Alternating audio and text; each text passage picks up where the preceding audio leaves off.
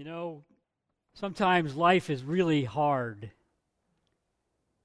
It's difficult, heavy burdens, destroyed relationships,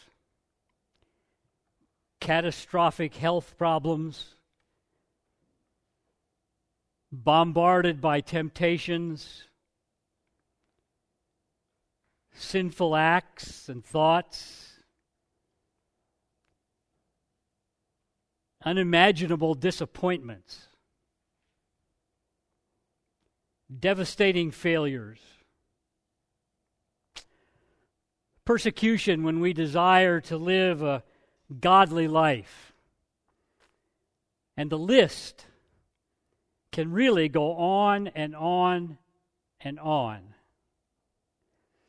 You know, I thought about when I was preparing this message, sometimes Helga and I are weighed down by the aging process. Now, I know nobody else is.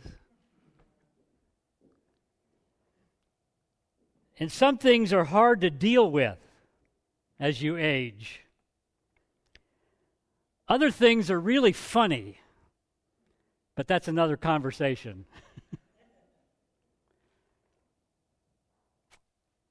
we don't live in more in, in morbidity. We don't. We're not morbid about it all. But sometimes it gets really weighty, especially when you see a friend that passes away, somebody we know. Like this week, we're going to a funeral of somebody that we know,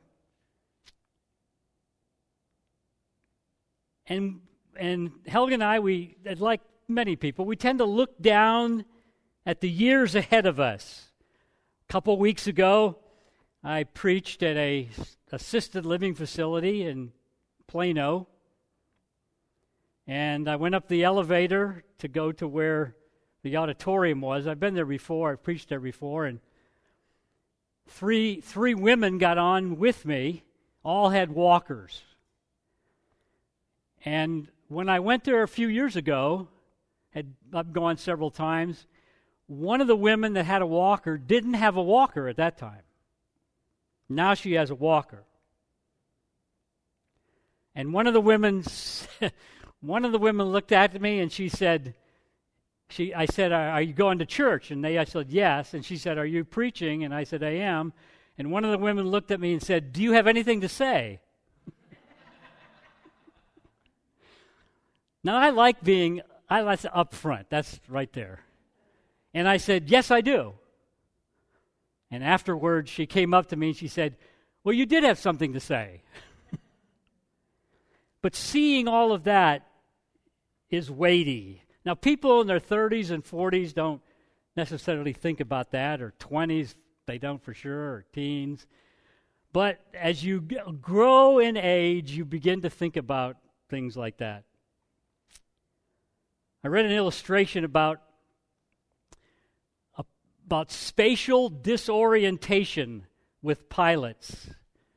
And the reason they have instruments is when they lose sight of the ground, they can lose sight of uh, going up or going down or whatever. It, the whole space changes.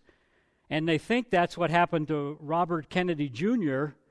Uh, when he was flying a few years ago and, and into a bank of clouds, and he hadn't had instrument training, I understand, and him and his wife were killed in that plane crash.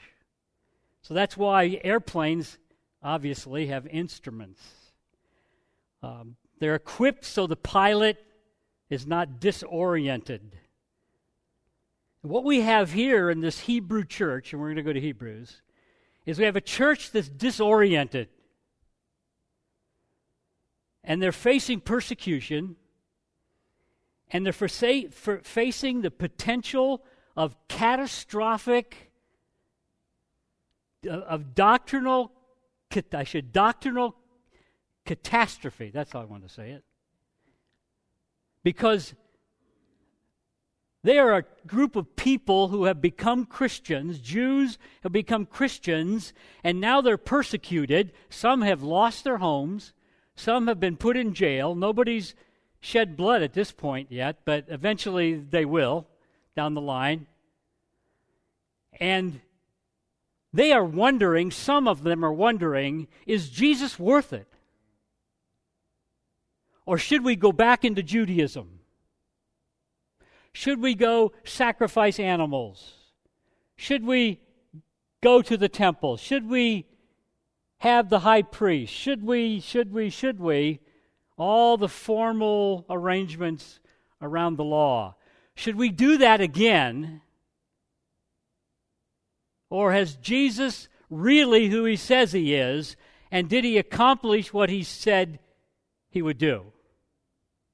And they're, they're torn. Some of these people are really torn by that in the midst of this persecution because if they go back to Judaism, there probably would be less persecution for them than if they're Christians. Is Jesus greater than Moses? Is he greater than the temple? Is he greater than our high priest? Is he greater than all the sacrificial animals for our salvation? And so these people, some of these people were completely disoriented. And they were running on perceptions and traditions. And they were failing to use the God given instruments that we have the new covenant. So turn in the Bible, if you would, to Hebrews chapter 6. How do we navigate a life of weightiness, a life when things weigh us down. How do we move through that? Whether it be health issues, job issues, family issues, whatever it is, how do we navigate that by using God's instrument in our lives? We're going to go to eventually, and let's just read it now. This is the end of the story. Paul Harvey said. We're going to Hebrews chapter 6, verse 19 and 20, verses 19 and 20. So look at those. This is the end of the story. We have this as a sure and steadfast anchor of the soul, a hope that enters into the, into the inner place behind the curtain, where Jesus has gone as a forerunner on our behalf, having become a high priest forever after the order of Melchizedek. Now, every verse in every chapter and every book of the Bible has a context. And before you can make proper interpretation, we have to understand the context. We are really good at selecting a verse here or a verse there without understanding the context from which that where that verse came from. For example, Jesus said, Where two or three are gathered together, there I will be also. The context of that verse is discipline, church discipline. it has nothing to do with us meeting like this. He is present. That's that we know that, but it doesn't come from that verse. And so it's important to understand the context of these verses and what the writer, we're looking for what, what is the writer here to these Hebrew Christians, what is he trying to convey to them? What is his goal here? And so, right here, you look at verse 9, that's where we're going to start. There's a, there's a context because there's a connection. He says in verse 9, though we speak in this way, those are connecting words. So we ask, speak in what way? We go to the verses ahead of that. He's talking about apostasy, he's talking about turning away from Christ. Don't turn away from Christ. Don't go back into Judaism. If you do, you'll be crucifying the Savior all over again. And there is no hope for you outside of Christ. So he's saying, though we speak in those way, in this way, and then he goes into what he's going to say later. And if you then if you go to up to uh, chapter in verse 1 of chapter 6, there's a therefore.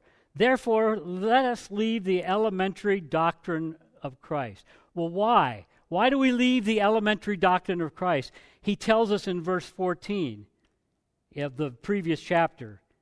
He says, But solid food is for the mature, for those who have their powers of discernment trained by constant practice to distinguish good from evil. Therefore, let us leave the elementary doctrines. We want to be mature here. We don't want to go back. We want to go forward here. And if you connect all these words in Hebrews here, there are tons of connecting words, therefores and fors, and phrases like, though we speak in this way. It connects you all the way back to chapter 1. And chapter 1 is the enthronement of Christ. In chapter 1, there are no commands given, none. It's all about the exaltation of Christ and seeing his enthronement because his work is completed and finished and satisfactory to the Father. Therefore, he sits down at the right hand of the Father. So the whole book connects back to chapter 1 of Hebrews. But that's not the end of the story. The whole book connects all the way back to God's covenant with Abraham. And we'll get to that a little bit later. Okay, let's start with verse 9 here. Hebrews 6, verse 9. He says, Though we speak in this way, yet in your case, beloved, we feel sure of better things, things that belong to salvation. We feel sure that you are not like what I just talked about in the first few verses. That you are not going to go back, but you are going to move forward. That you are trusting Christ with your salvation. That you are not going back to sacrifice animals. You know, when Jesus died on the cross, animal sacrifices ended. And any animal sacrifices after that were for naught. They were useless. No more. And he says, We, we feel sure here, beloved, in your case, there are better things. So we have to ask the question what are the better things that he's talking about? And he tells us partly here, he says, We feel sure of better things, things that belong to salvation. And that's what he's going to unfold in these verses. Some of the things that belong to our salvation. Verse 10 he said, For God is not unjust as to overlook your work and the love that you showed for his sake in serving the saints, as you still do. They're still serving the saints. He said, and God isn't blind to that. God knows what's happening in your church. He knows what's happening in your life. He, he knows you are bearing fruit. He knows you are being persecuted at times. He knows about the doubts that you may have whether Christ's work is really sufficient or not. He knows and understands that. He knows that in the midst of all of that, you are you are visiting people in prison, and some of you have lost your houses because of that, because you're identifying with Christians, and the government has taken away your homes. He said, God knows that. He sees that. He, he understands that. He's not unjust here to overlook all that. And then he says in verse 11, and he says, And we desire each one of you to show the same earnestness, to have the full assurance of hope until the end. He wants everybody to have the same diligence, same striving, same earnestness of, of fruit bearing and hope and, and all the way to the end of their lives and not to stop and want to go back. And it really comes down to this He wants them to keep trusting that Christ is God and that His life and work is all sufficient for their salvation, all the way to the end. And the result, he says, is full assurance of hope until the end. You know, I like to ask the Bible questions. So here's another question What is the hope? full assurance of hope. What, what is the hope that he's talking about? Can we narrow, in these passages, can we narrow that hope down and be able to leave here and say, this is the hope that he's talking about?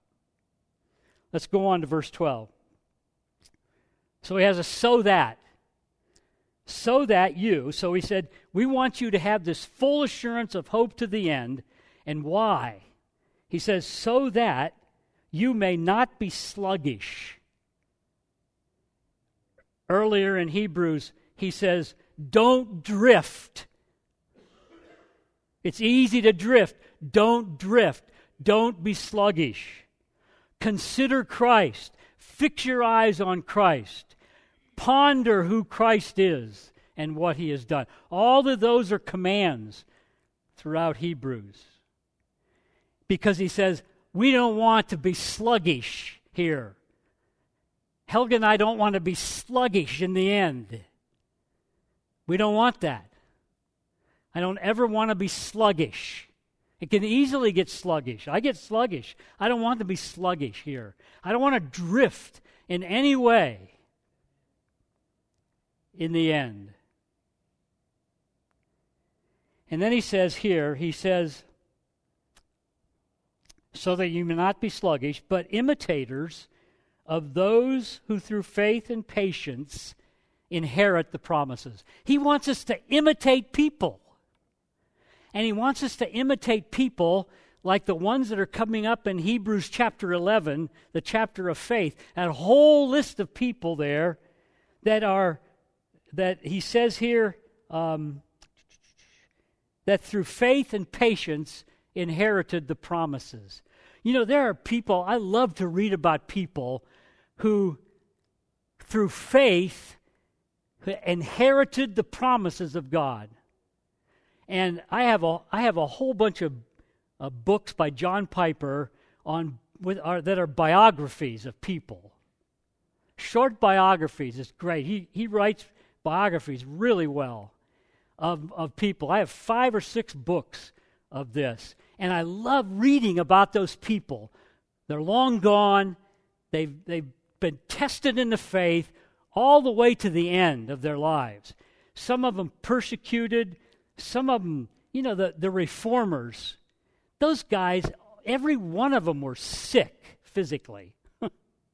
they had more health problems than you can shake a stick. And they pursued and they pursued and they continued and eventually they inherited the promises by faith. I like to read about that. Then you have you have you have guys like John Paton going to the New Hebrides Islands. His diary to me is is the best diary I have ever read. And David Brainerd, that's another great diary, missionary to the Indians here in in North America. Um, David Brainerd, the only thing, the only reason we know anything about David Brainerd is that he knew Jonathan Edwards, and Jonathan Edwards published David Brainerd's, paid for the publishing of David Brainerd's diaries.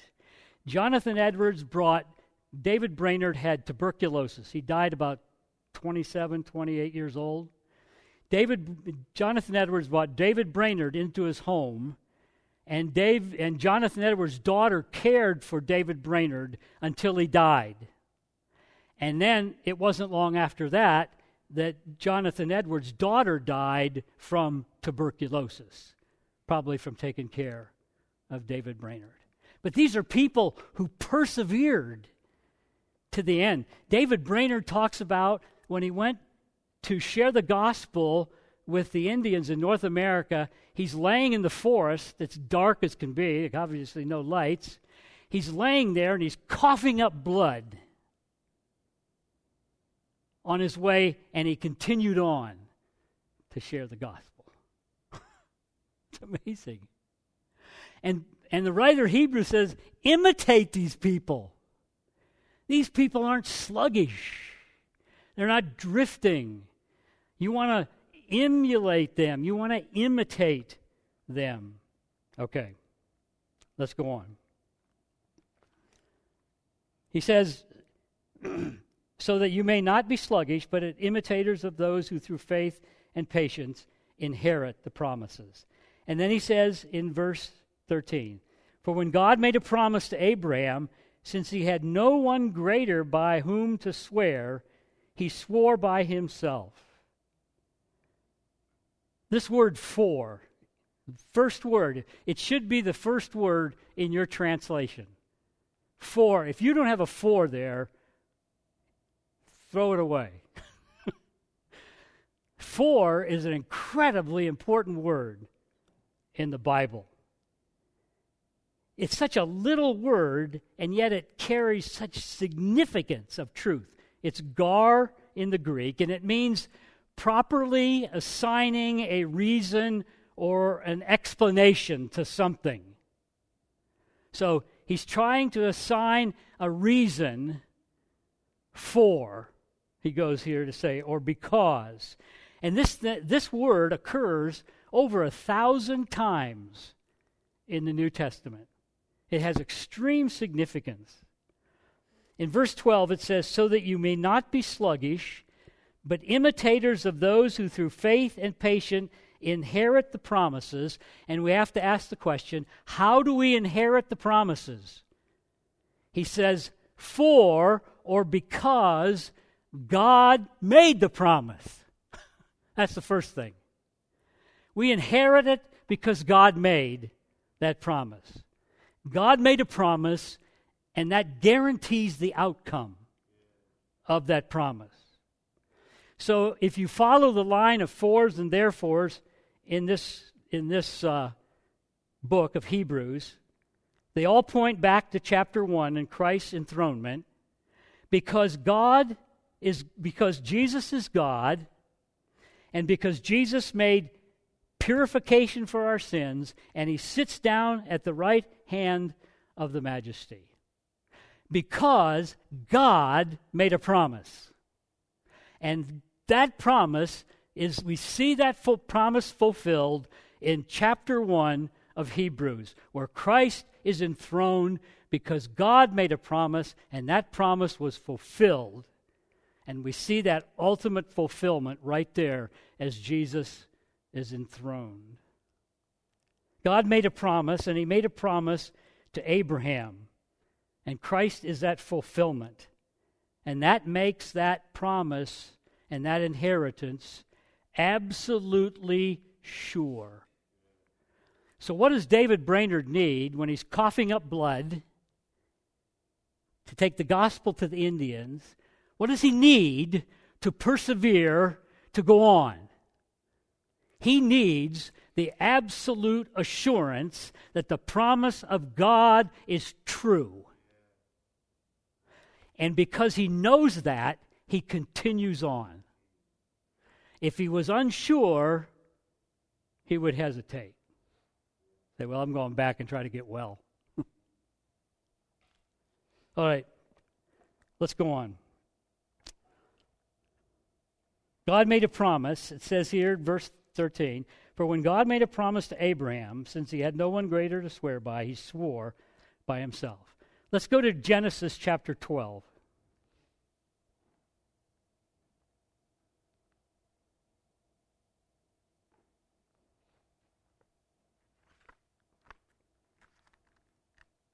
If I can get there.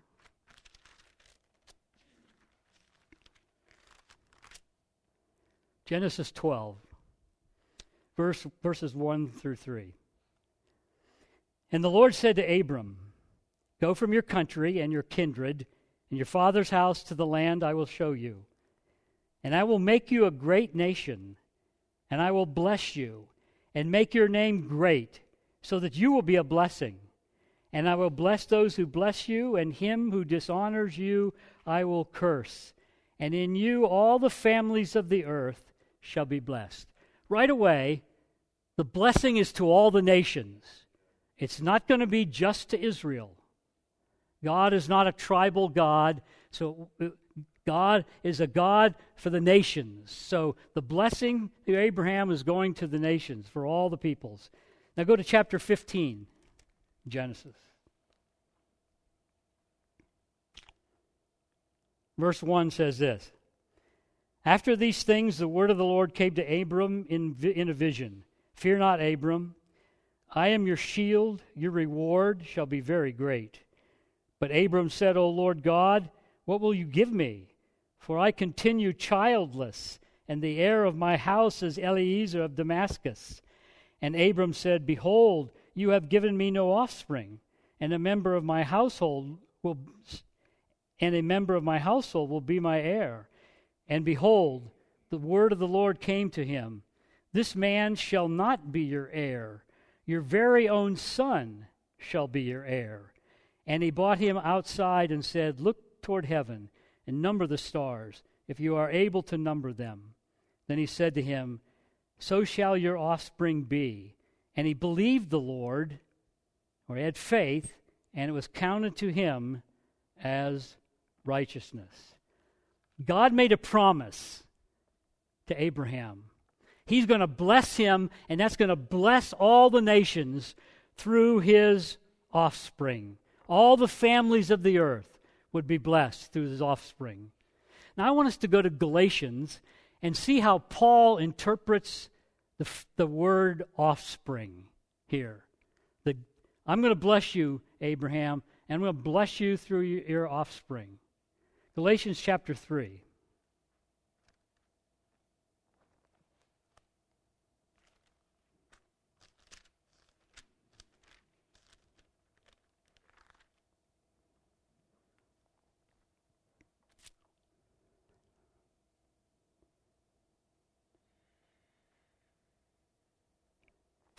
Verse uh, 15. Paul says, To give a human example, brothers, even with a man made covenant, no one annuls it or adds to it once it has been ratified. Now, the promises were made to Abraham and to his offspring. It does not say, and to his offsprings, plural, referring to many, but referring to one. And he quotes, and to your offspring, who is Christ. So the offspring that God was talking about with Abraham wasn't his genealogy, it was, and, and all those offspring that were produced, it is Christ, the offspring, that would bring the new covenant, that would be the fulfillment of the promise that he gave to Abraham. So he makes a promise to Abraham Abraham, your offspring, and it's Christ, is going to be the one who's going to bless the nations. and he makes that promise, and he makes it with an oath. Okay, so let's go back to Hebrews.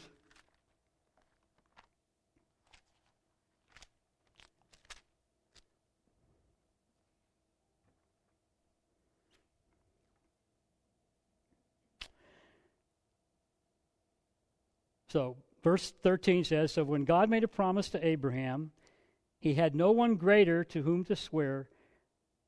So he swore by himself, saying, Surely I will bless you and multiply you. That's what he said.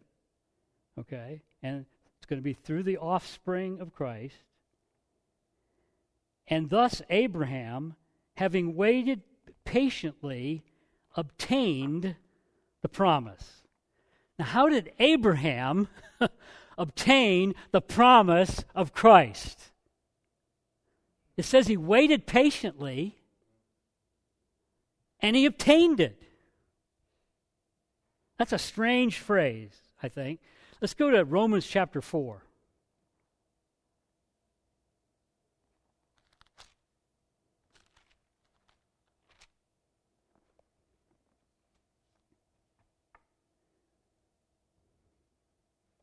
Let's just start with verse um, 13.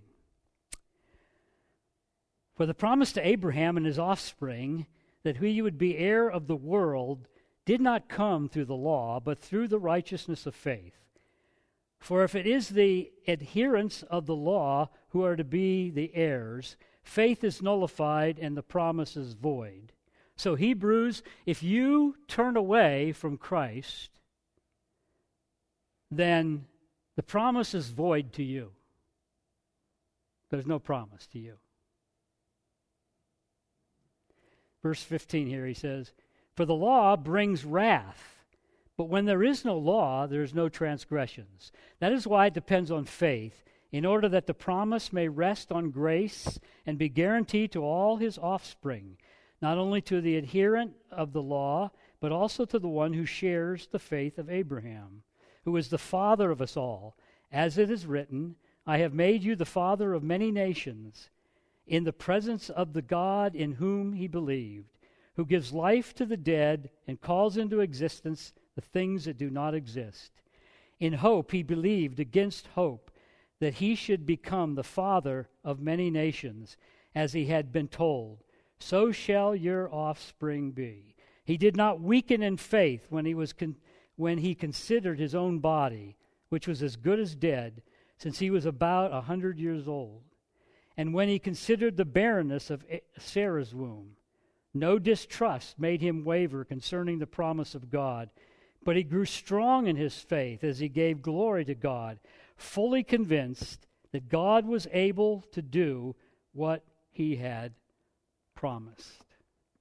So here is Abraham.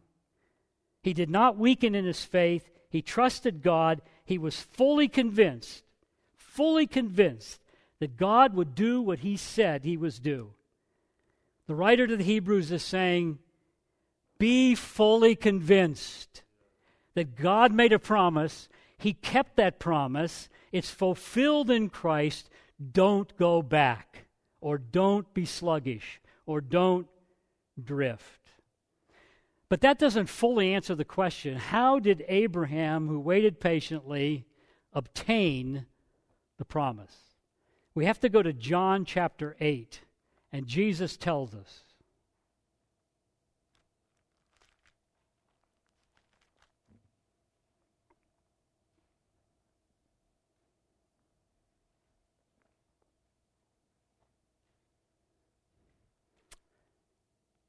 And we have to go all the way to verse 56. John 8 56. Jesus says, Your father Abraham rejoiced that he would see my day.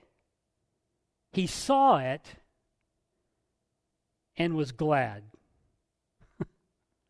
Your father Abraham rejoiced that he would see my day. He saw it.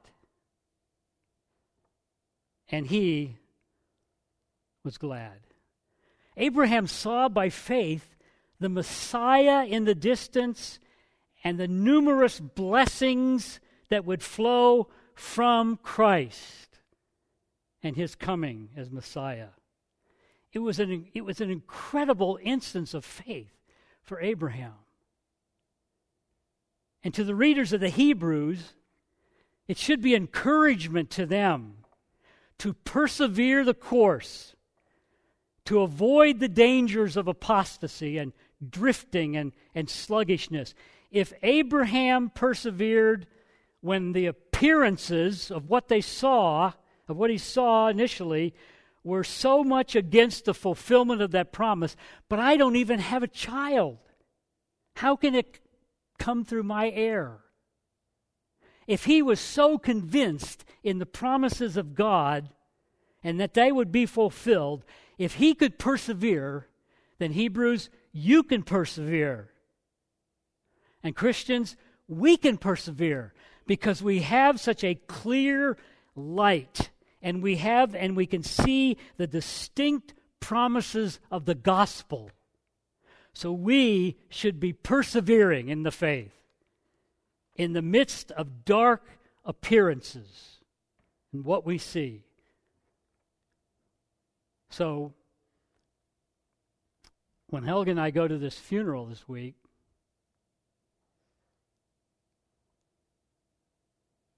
We should be persevering in the midst of dark appearances, in the midst of pain and suffering and heartache and, and loneliness and all of that. We should be persevering through this and encouraging others to persevere to the end. Let's go on to verse 16 in Hebrews.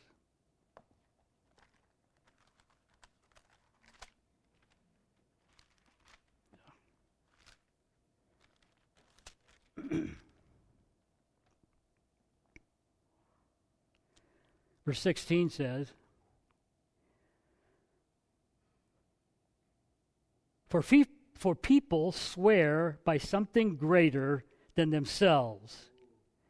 And in all their disputes, an oath is final, final for confirmation. So when I entered the military, I had an oath. And here's part of the oath I do solemnly swear that I will support and defend the Constitution of the United States against all enemies, foreign and domestic. And at the very end of that, I said, So help me, God. Swearing by something greater than me. That's what the writer says. That's what we do as people. We swear by something greater than us. But what does God do? There's nothing greater than Him. It's impossible for God to swear by something that's greater than Himself. So, what does He do? Let's go on. Verse 17 says So, when God desired to show more convincingly to the heirs of the promise, that's the Hebrews, that's us, He wants to show us, He wants us to be convinced of these promises and that we are heirs of those. So, when He wanted to show that, uh, the heirs of the promise, the unchangeable character of his purpose, he guaranteed it with an oath. So God makes an oath. What kind of an oath did he make? Well, he made an oath like they made in the ancient world. It's called the cutting of the covenant with Abraham. In biblical times, they would cut these animals apart like, like they did with Abraham cut them in half, and the two people who made a covenant, they would walk between those animals that they made, that they, that they cut, and that would be their oath to each other that I will keep this promise even to blood. That's the oath. So God made this promise to Abraham, but th- there's a problem with it.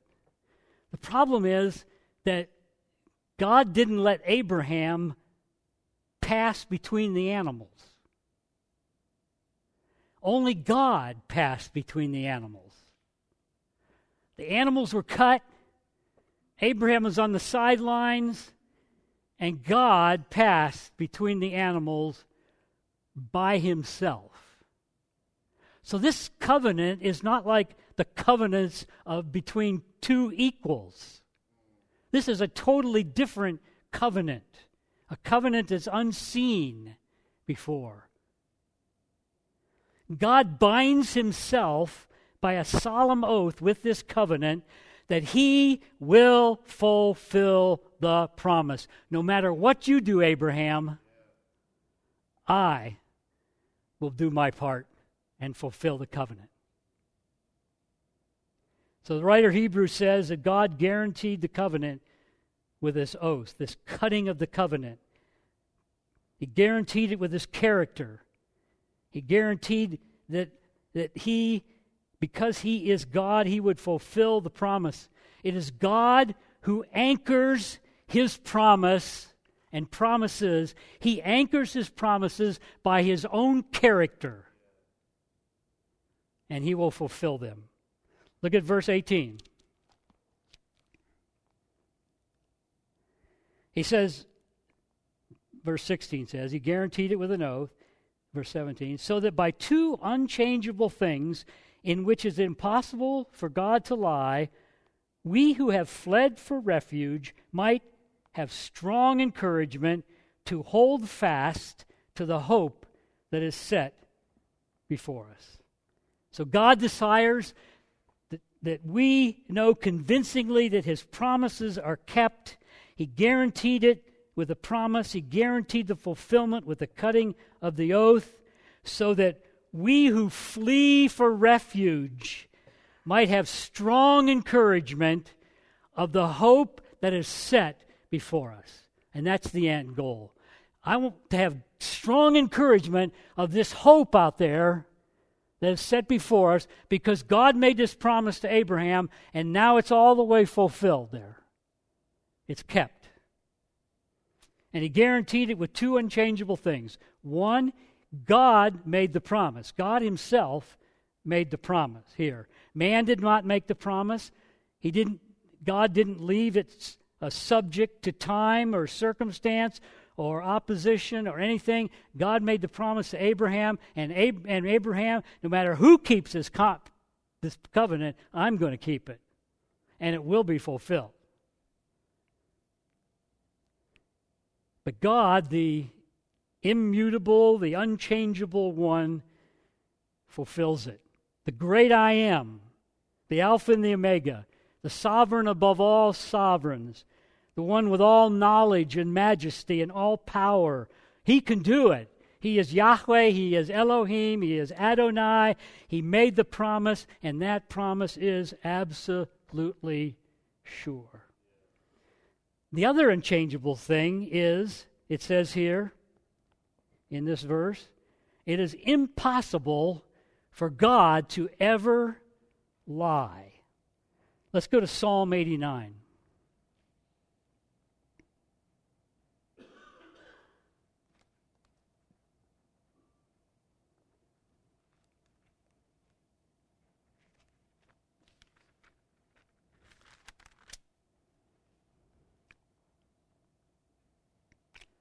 Verse 34 says, God is speaking, I will not violate my covenant or alter the word that went forth from my lips. Okay, so this book went forth from the lips of God. Paul says it's God breathed. And, and God says right here, I'm never going to alter this, ever. There's no change to this. And verse 35 says, Once for all I have sworn by my holiness, I will not lie to David. God doesn't lie. He swears by his holiness, which is pure and perfect, unlike our holiness. And now let's go to Titus chapter 1.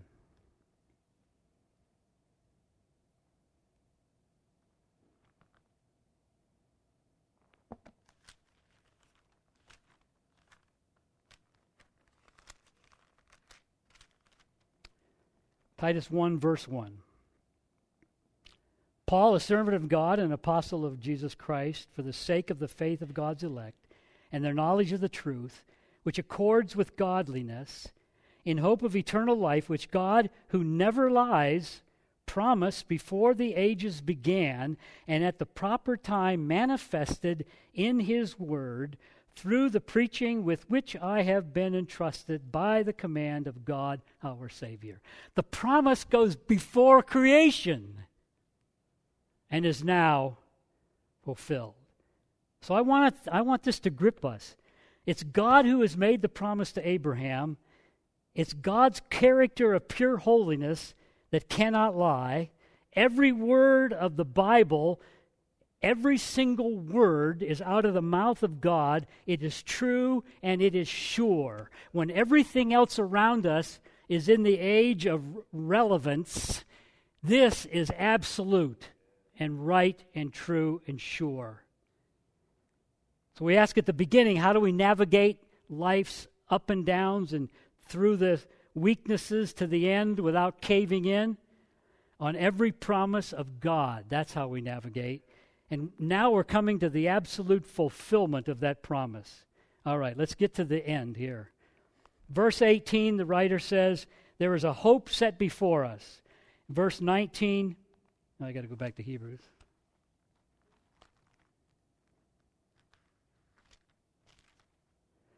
Verse 19 says, We have this a sure and steadfast anchor of the soul, a hope that enters into the holy place or into the inner place behind the curtain. So there's a hope that's set before us, a hope that we can hang on. We can hang on by faith. And this hope has two parts to it here. The first part, the writer says, it's a sure and steadfast anchor of the soul.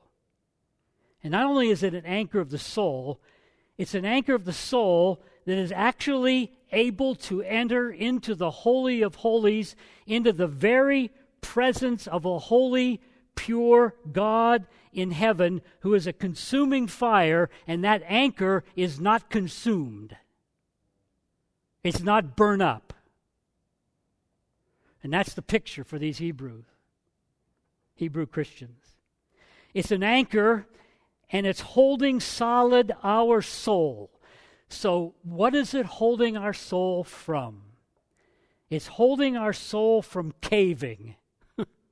it's holding our soul from apostasy. It's holding our soul from losing it.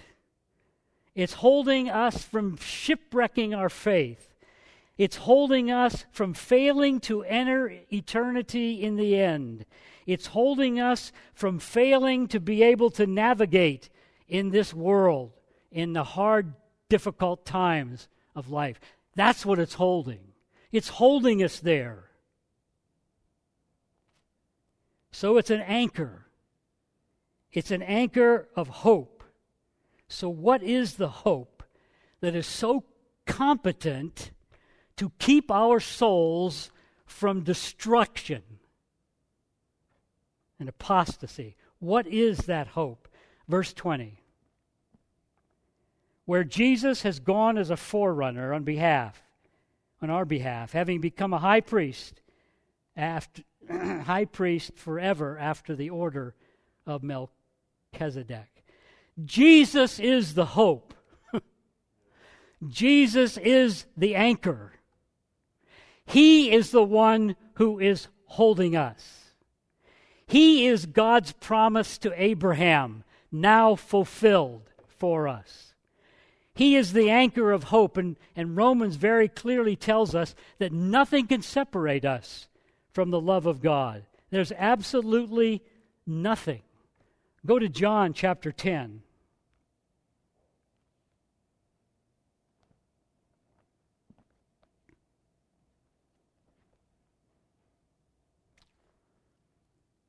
You talk about assuring verses out of verses out of the mouth of Jesus.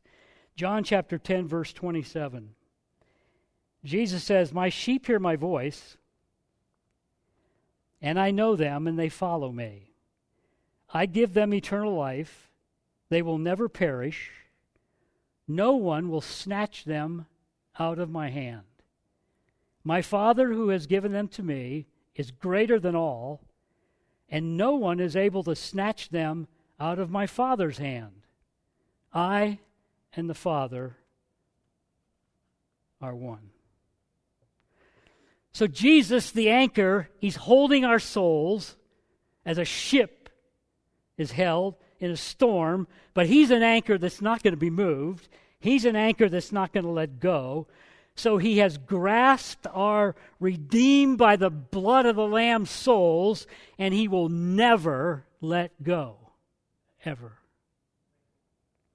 But there's a second part to this. And the second part is working simultaneously with Jesus, the anchor holding our souls. And the second part of this, go back to Hebrews.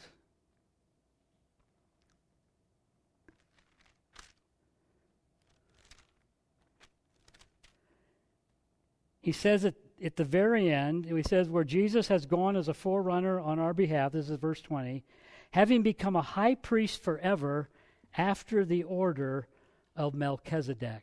So at the same time that Jesus the anchor is holding firmly our souls in his hands, close to his heart, he is functioning as high priest, a high priest above and beyond all other high priests. He is, the, uh, he is a high priest in the order of that strange guy in the Old Testament, Melchizedek, with no beginning and no end. Jesus has no beginning and no end because he is God. He is high priest forever, the scripture says here. It's not going to stop.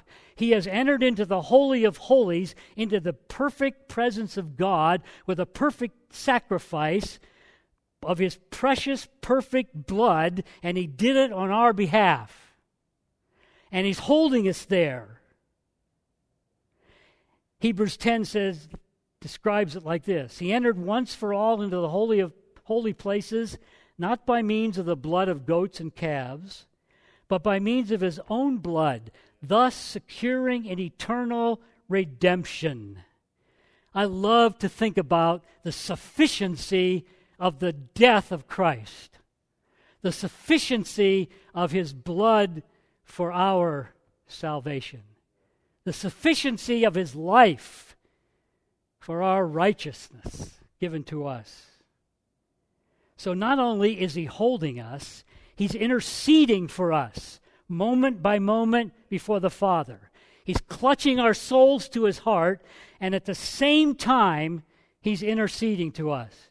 Paul says in Romans that God is that Jesus at the right hand of God who is interceding for us. And Hebrews 7:25 says he always lives to make intercession. He's alive to make intercession for us. So God made a promise, and he made a promise of hope. He cannot lie. The promise of hope is fulfilled in his son Jesus. Perfect life, perfect sacrifice, substituted for us. Jesus, the all powerful God, grasps our souls, firmly clutching them as an anchor to his heart, pleading his case of our redemption with his precious blood before the Father, pleading our preservation. And he prays in John 17 11, Holy Father, keep them in your name. Jesus, anchor, high priest, holding and interceding Amen. Let's pray.